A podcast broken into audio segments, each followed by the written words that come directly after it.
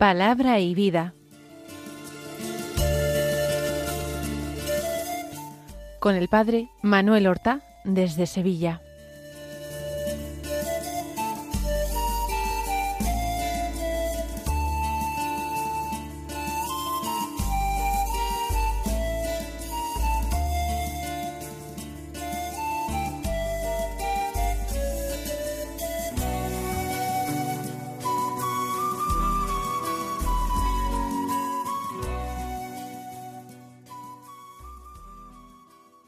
En el nombre del Padre y del Hijo y del Espíritu Santo.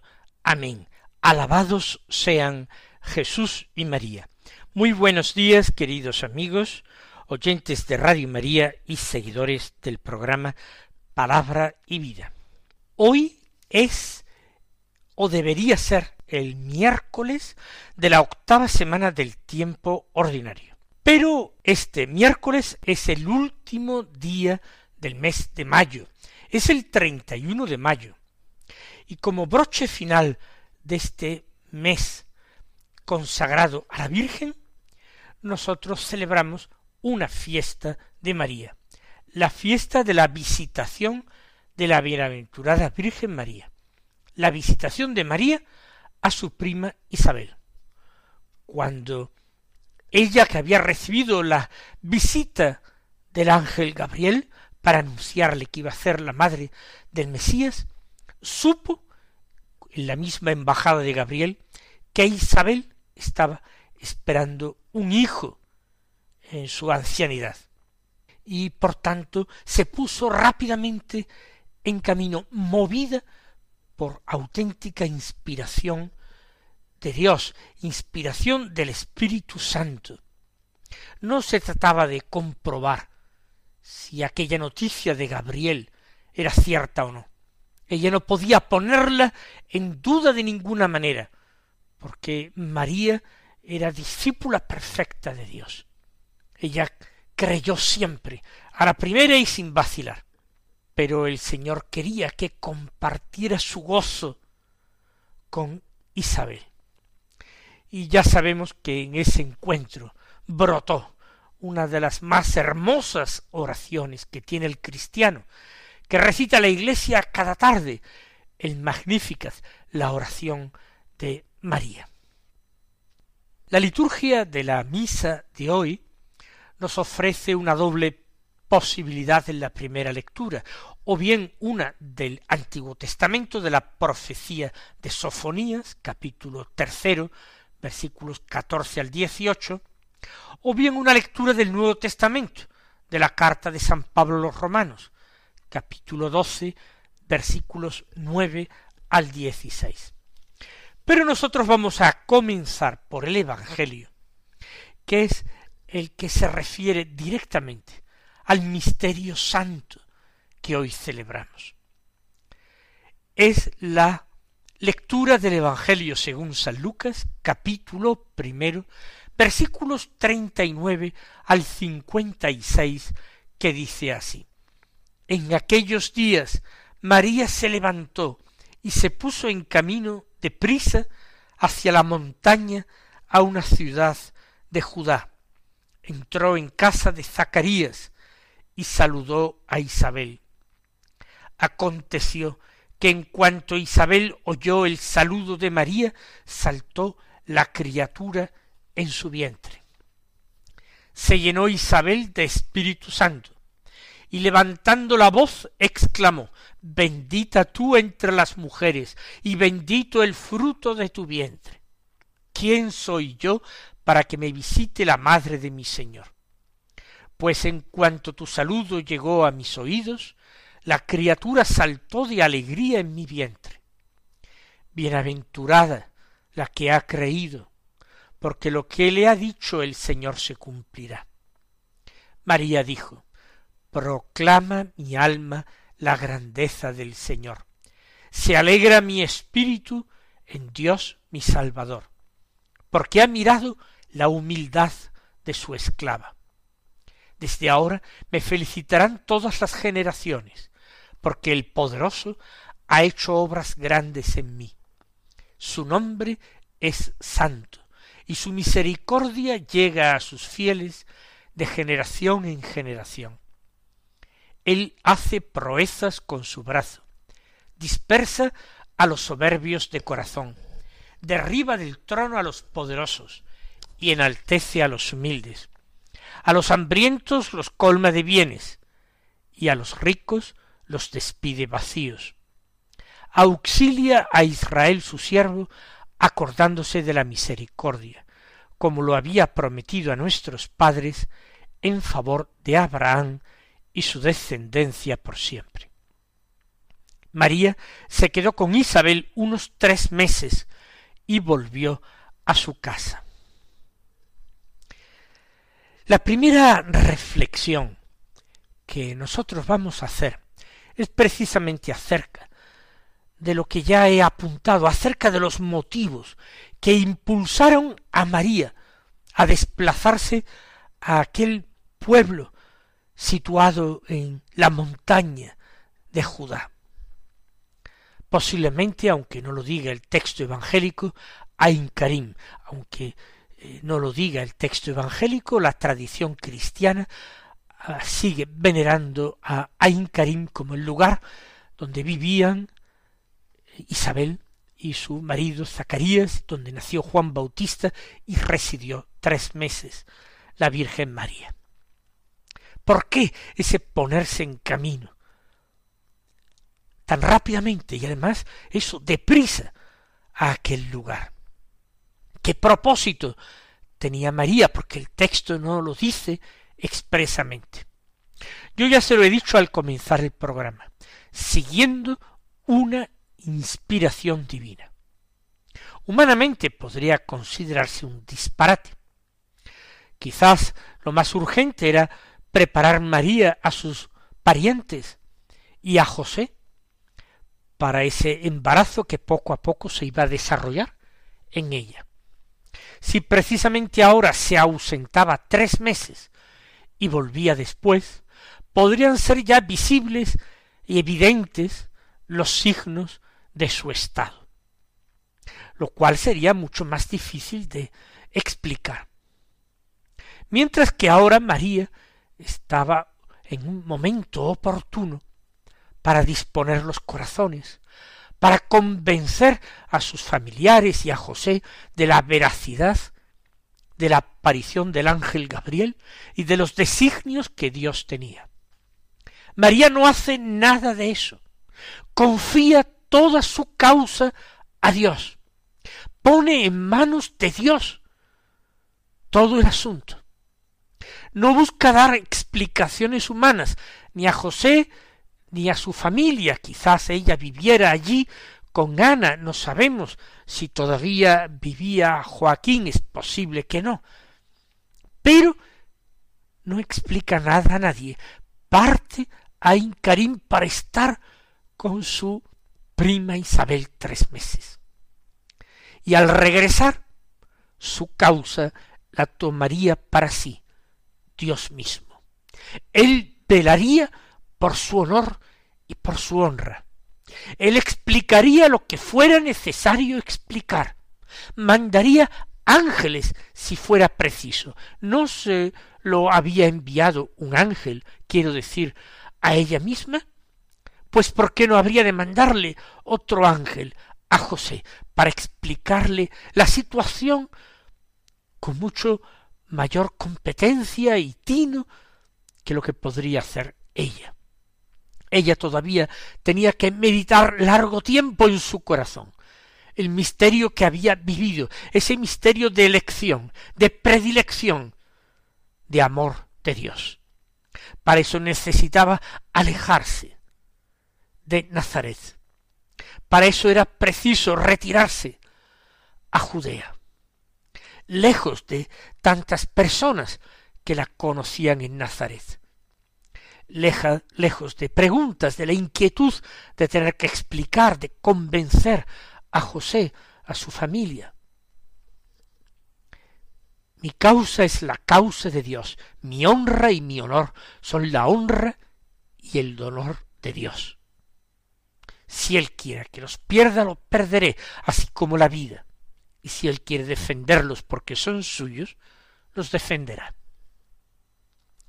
Ese es el motivo principal y yo diría que único para María, seguir el impulso interior, seguir la inspiración, la iluminación del Espíritu Santo, que como todas las cosas de Dios también es perfectamente razonable con motivos o por motivos sobrenaturales y espirituales, que ella tuviera tiempo y ocasión de meditar en su corazón todo lo que estaba pasando y dejar en un acto de supremo abandono en manos de Dios la explicación de todo lo que hubiera de ser explicado.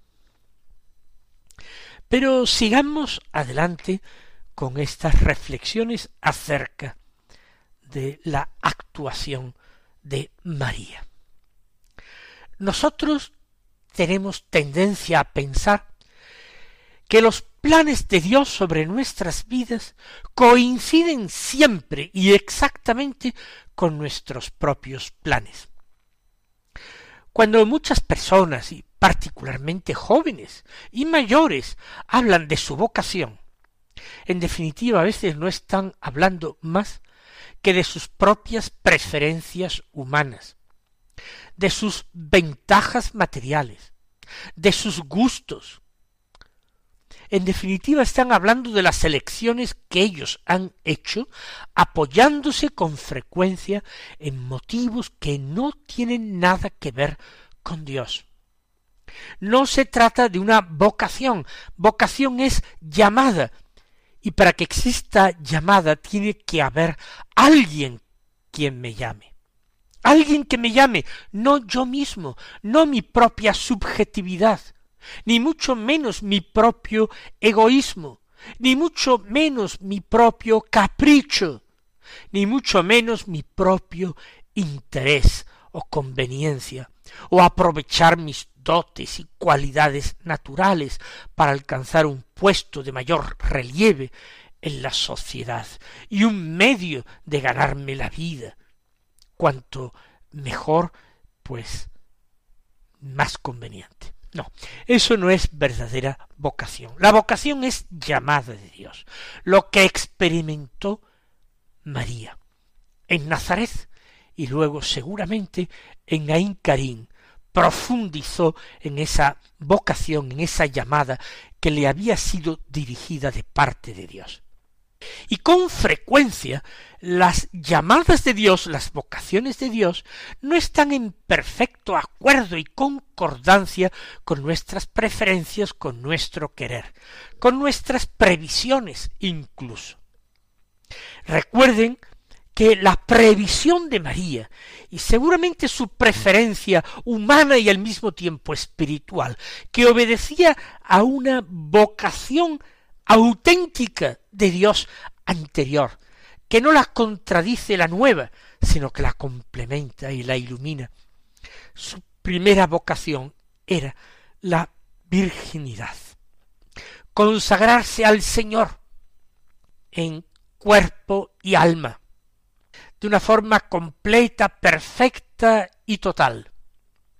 Vivir esa entrega a Dios, sin compartir su corazón con ningún hombre, sin dividir su corazón con ningún hijo.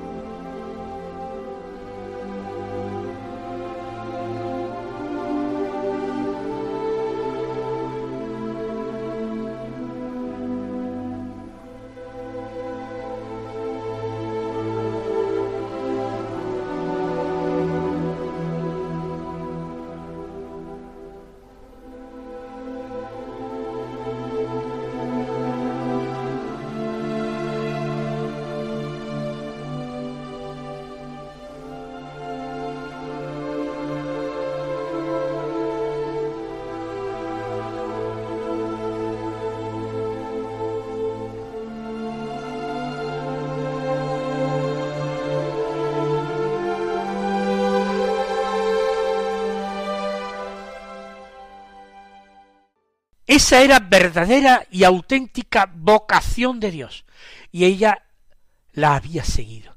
De ahí el desconcierto de aquella Virgen de Nazaret cuando le es dicho de parte del ángel, algo de lo que ella no puede dudar en absoluto, como si dudó Zacarías cuando el ángel se le apareció en el lugar del templo llamado santo, mientras ofrecía el incienso. Zacarías sí dudó y por eso recibió un castigo de Dios por no haber creído a mis palabras. Te quedarás mudo, sin poder hablar, hasta que se cumpla lo que yo te he dicho. En el caso de María no hubo en absoluto duda, pero sí hubo desconcierto, confusión, porque María podía estar segura, perfectamente segura, de la primera vocación, a la virginidad, a la consagración total. Y aparentemente la vocación de la que ella tampoco dudaba ahora era una vocación a la maternidad. Ella había transigido en el matrimonio con José, quizás de acuerdo con su esposo, en vivir, como digo, de común acuerdo, por vocación divina y sobrenatural también de vivir la virginidad consagrada a Dios. Por cuestión de conveniencia humana, el matrimonio era un buen estado para vivir en virginidad. Pero ya la maternidad era otra cosa. La maternidad sí parecía que se enfrentaba directamente a la virginidad. Insisto, no así el matrimonio tal como lo habían concebido aquellos esposos que todavía no habían comenzado la convivencia. Por eso el ángel Gabriel condesciende de parte de Dios a explicarle. El hijo que va a nacer no va a ser hijo de ningún varón, sino hijo solamente de Dios. Su maternidad va a ser virginal, ella quedará tan intacta después como antes del parto. Pero el hijo que va a nacer viene de Dios. Va a ser Dios mismo. Nada de eso se podían imaginar los justos del Antiguo Testamento. Era algo que sobrepasaba la imaginación echada a volar por los justos de Israel durante siglos, en relación a las promesas hechas por Dios a Abraham y a David. Nunca nadie las había entendido, comprendido y visto realizadas como aquella doncella de Nazaret. Por eso, en María la vocación no es seguir sus propias preferencias. En María no es aprovechar sus propias cualidades para brillar o para eh, tener un puesto de mayor relieve en la sociedad o para ganarse mejor la vida y tener entonces una existencia más cómoda, más gozosa y placentera en lo humano.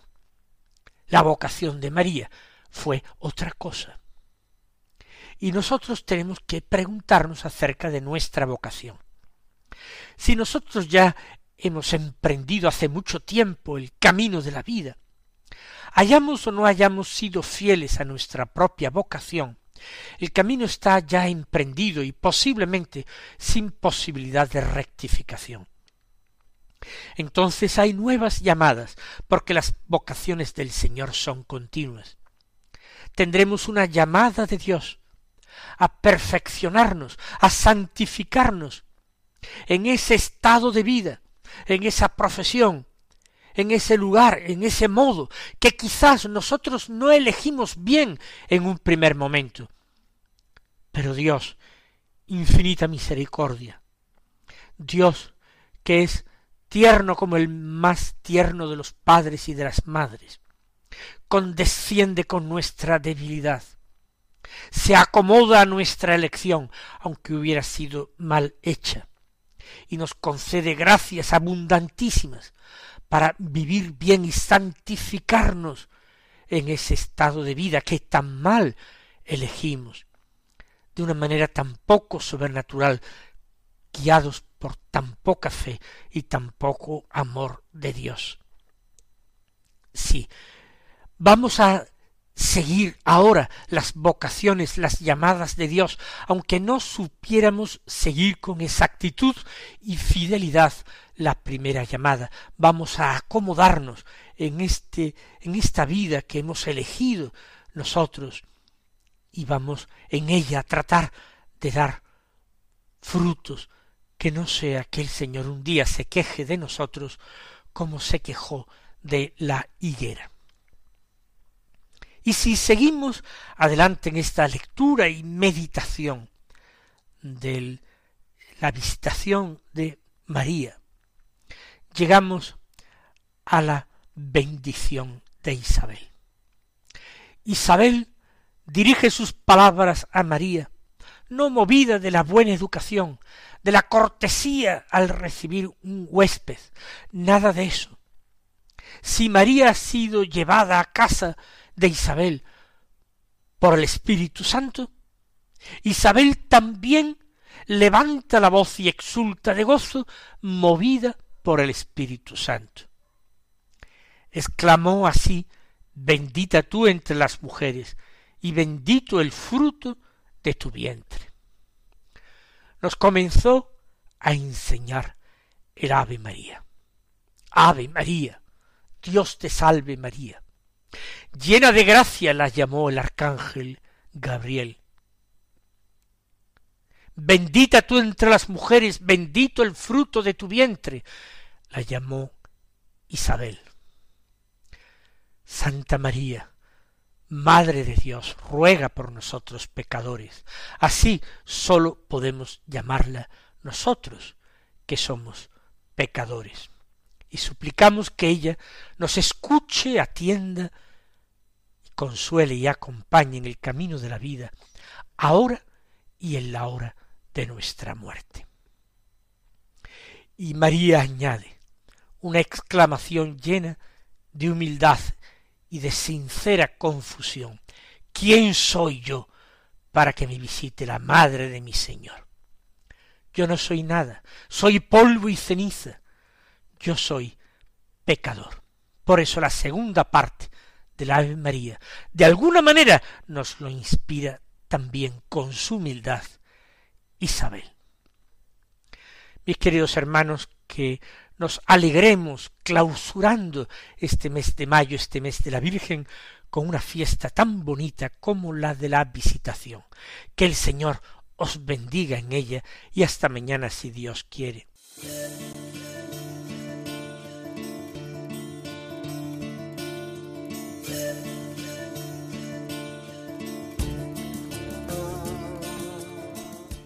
Han escuchado en Radio María Palabra y Vida un programa que dirige el padre Manuel Horta.